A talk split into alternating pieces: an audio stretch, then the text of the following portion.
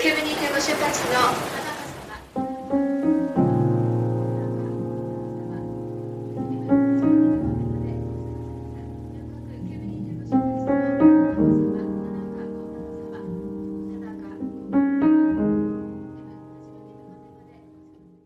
花笠様哈喽，大家好，欢迎来到以坤之境。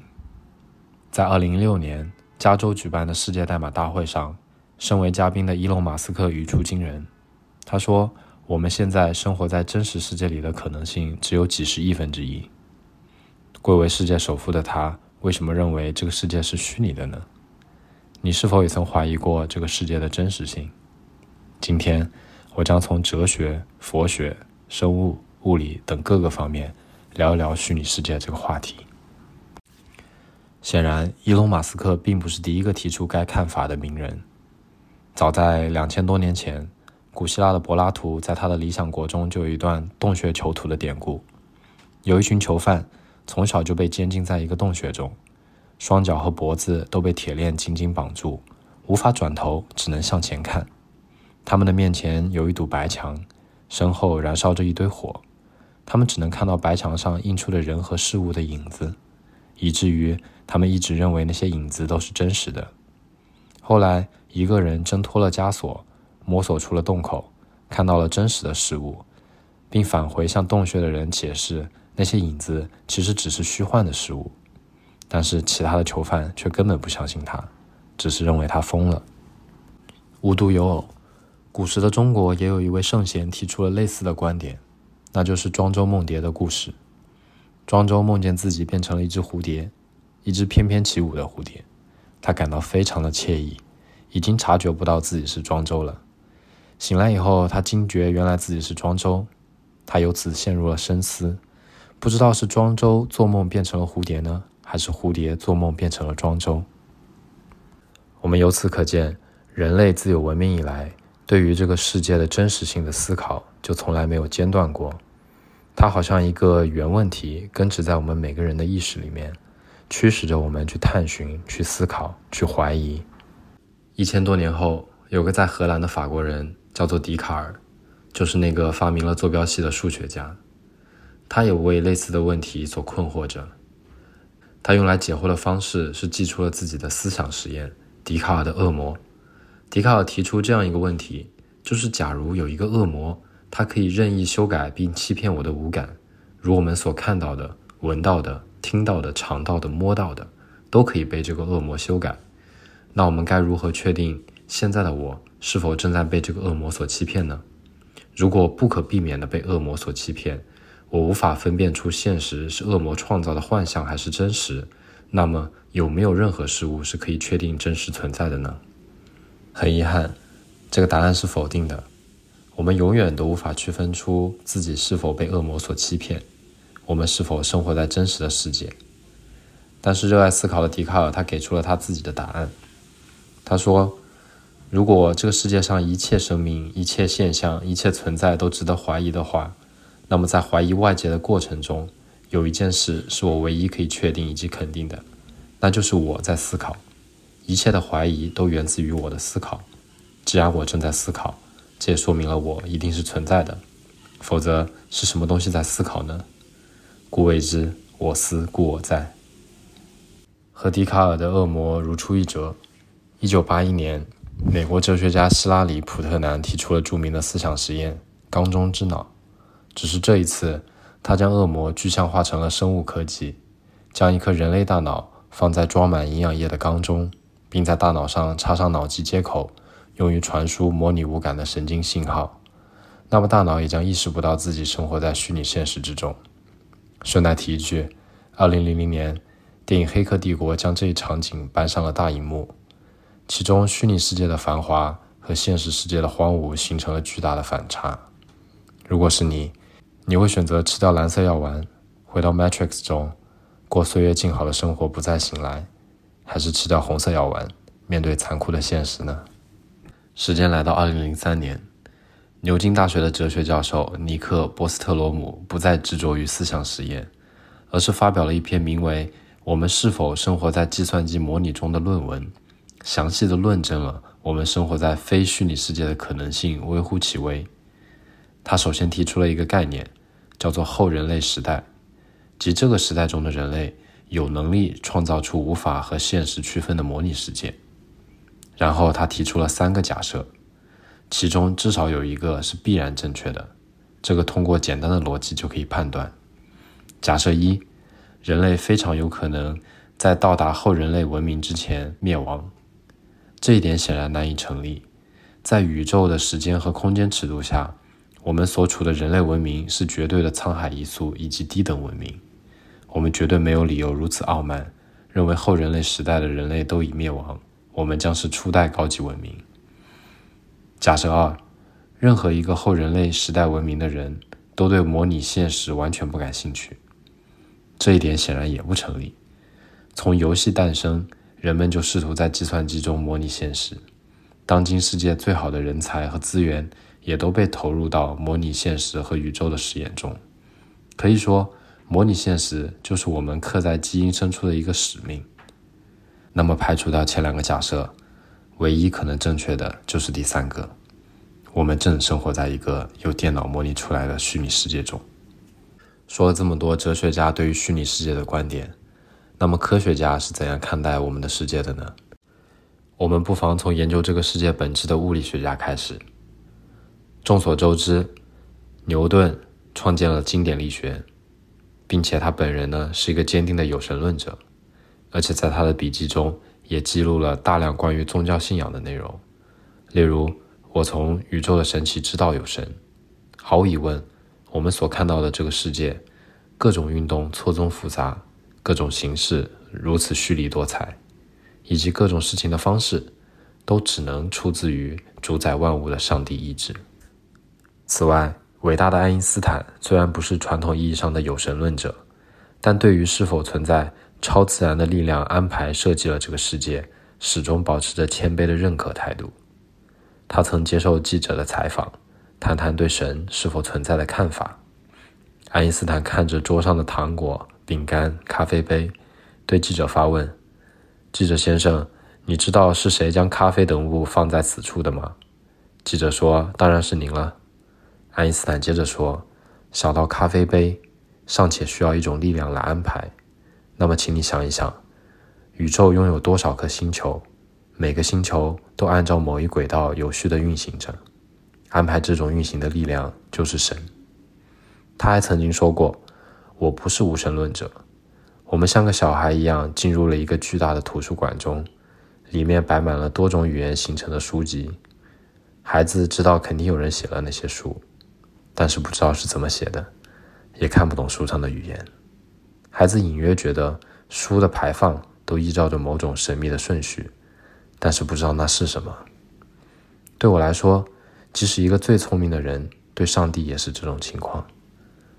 我们看到宇宙万物惊人的排列在一起。并且遵循某种特定的法则，我们只是很模糊地理解了这些法则。爱因斯坦关于上帝最著名的发言来自于一封电报，有人通过电报请爱因斯坦用不超过五十个字来回答自己是否信仰上帝。爱因斯坦的回答是：“我信仰斯宾诺莎的上帝，他以万物的秩序和谐显现，不是控制人类的命运和行为的上帝。”插句题外话，斯宾诺莎是一个荷兰的哲学家。他的观点中，世界上只存在一种实体，也就是上帝。对他来说，我们凡人只是上帝的 modes，也就是样式。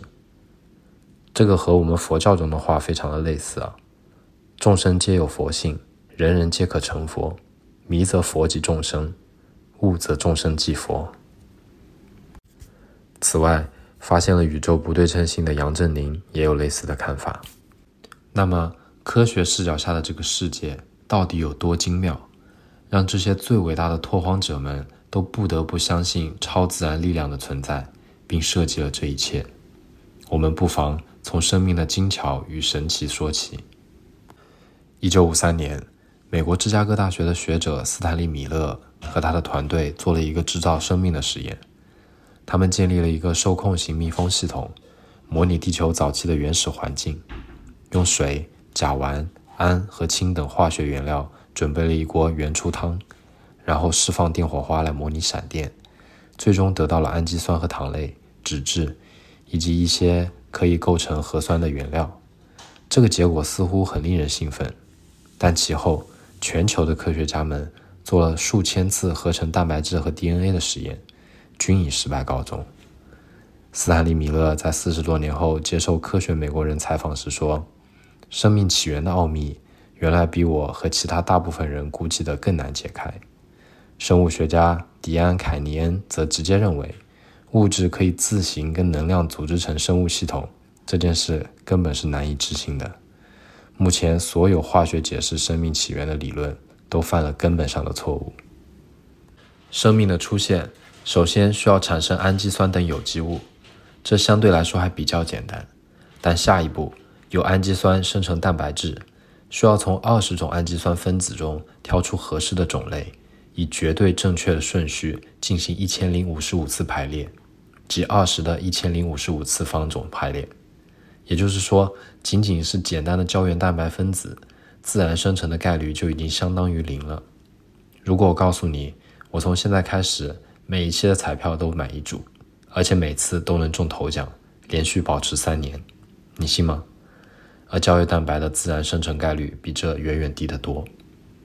而且生命的出现，并不只有胶原蛋白就够了。例如，人体内的蛋白质就达到了一百多万种。接下来，由蛋白质和 DNA 以及其他要素组成的细胞就更复杂了。即使是制造一个基本的酵母细胞，所需要的零部件。就和一架波音747的飞机那样多，而且你还必须要在仅有五微米的球体内将它们组装起来。单个生命已经复杂的令人难以想象，但与整个生态系统比起来，又根本算不了什么。生态系统是一个完美的系统，每种生物都只在整个系统上的一个小小节点，但又是其中不可或缺的有机组成部分。胶原蛋白自然生成的概率已近似于零。要以自然的方式生成细胞、生物体、食物链，最后形成完整的生态系统，这件事的概率就更无从谈起了。也正因为如此，达尔文的进化论从诞生之初，各种质疑就从来没有停止过，到现在为止也是。根据达尔文的理论，物种进化是随机变异，通过自然选择积累下来的结果。在缺乏意识主导的情况下，生物界。不仅能够保持井然有序的状态，而且还能朝着越来越复杂的方向进展。对于复杂生物界的形成，达尔文的解释是偶然之中的必然。生物会持续产生变异，这一特性使得生物的形态出现了多种可能性。经过优胜劣汰的自然选择，最后就形成了我们眼前看到这个纷繁复杂的生物界。但是世界的演变过程表现得太复杂、太井然有序了。如此纷繁复杂又井然有序的生态系统，如此精巧又浑然一体的生物结构，难道只是一系列偶然叠加的结果吗？纯粹自然生成的东西，一定是随机的、无序的、不规则的。有意识设计出来东西，才会表现出固定、有序和规则的特点。熵增原理告诉我们。除非在外力的干涉下，否则一个孤立的系统总会朝着越来越无序的混乱方向发展下去。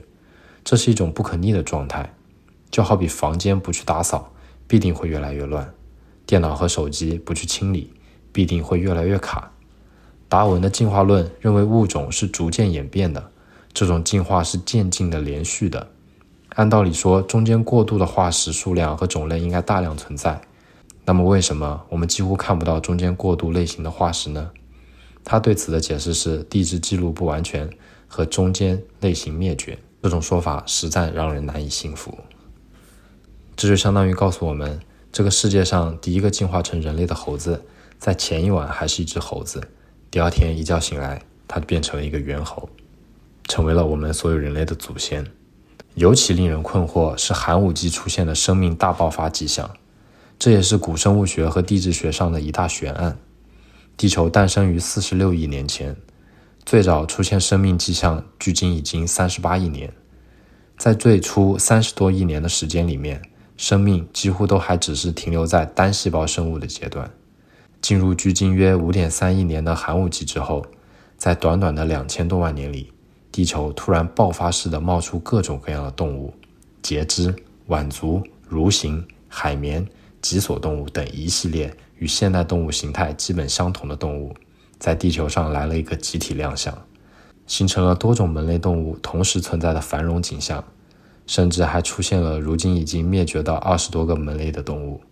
一群细胞或者由多细胞构成的简单生命体，三十多亿年都没有太大变化，难道突然能够像变戏法一样变得五花八门、品种繁多，在不到地球历史百分之一的时间里，诞生了现今几乎所有门类的祖先？这些生物在短暂的时间内快速演化，在几近荒芜的海洋世界繁衍生息，漫无边际地探索各种形态空间。和生态策略的可能性，产生大量的形态结构和生态类型，把前寒武纪寂静的海洋瞬间变成了热闹的动物园，初次形成了以动物为主导的海洋生态系统。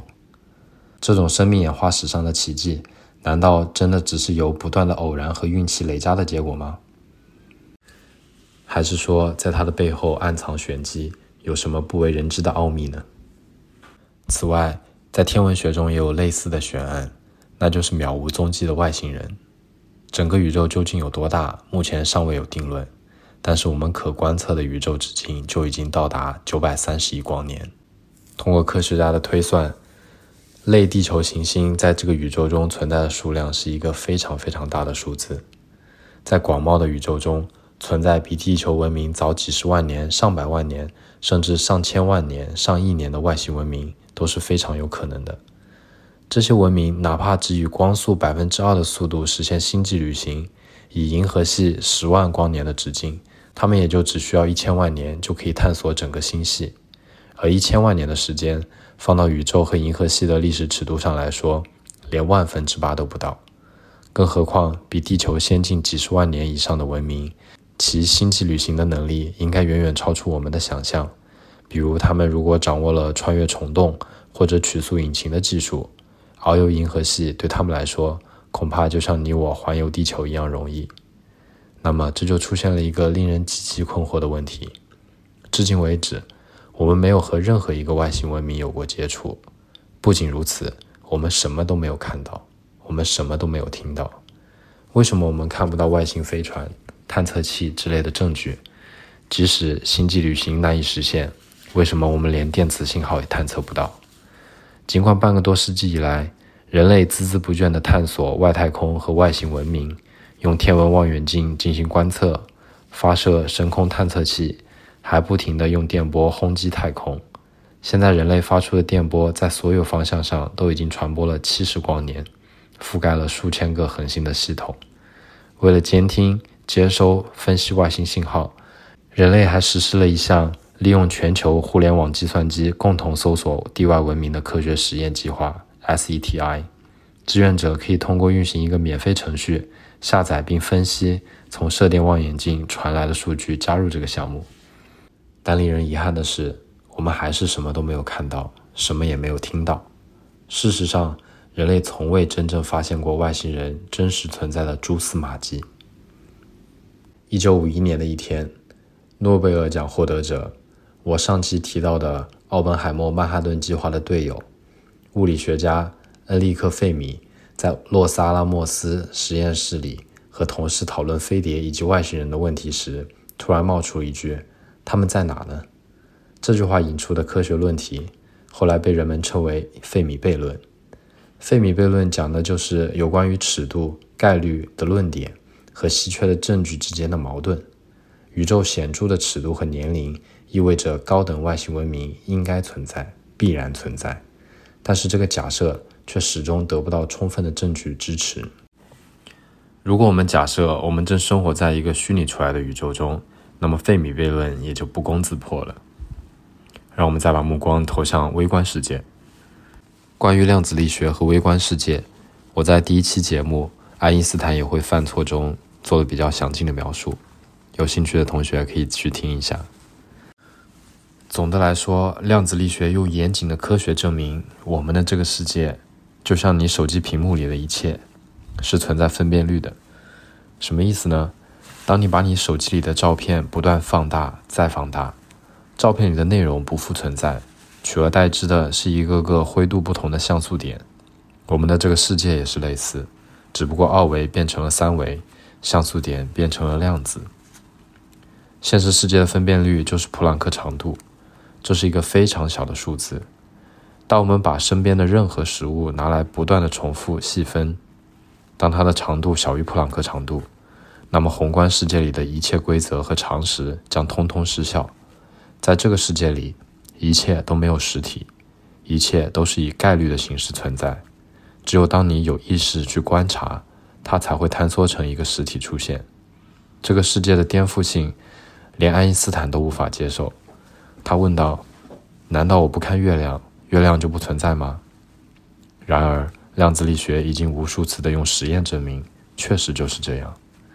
此外，还有个时间上的分辨率，被称为普朗克时间，同样也是一个非常小的数字。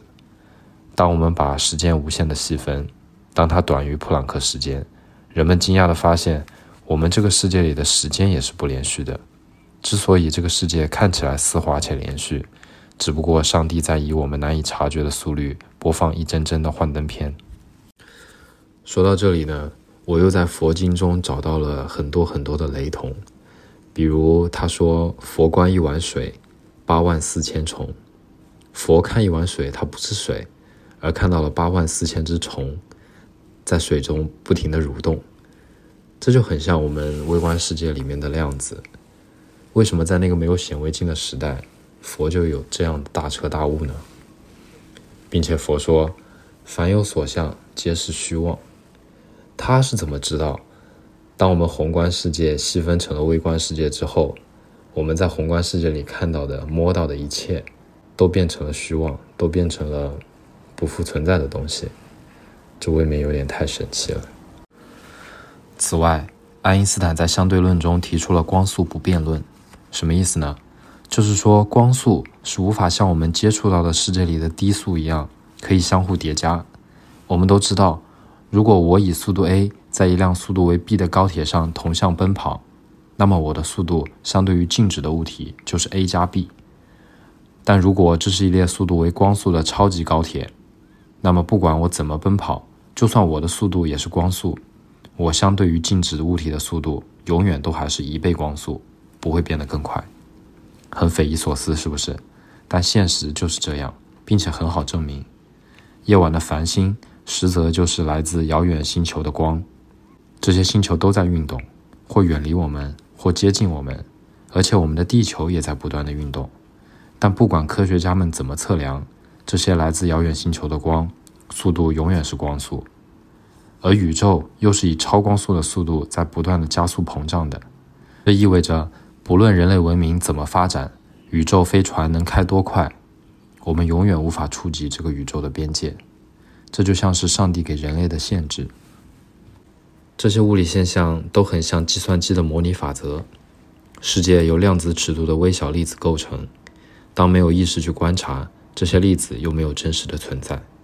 这就很像计算机中为了节约算力，只去渲染你可能看到的内容，不论是网页还是游戏。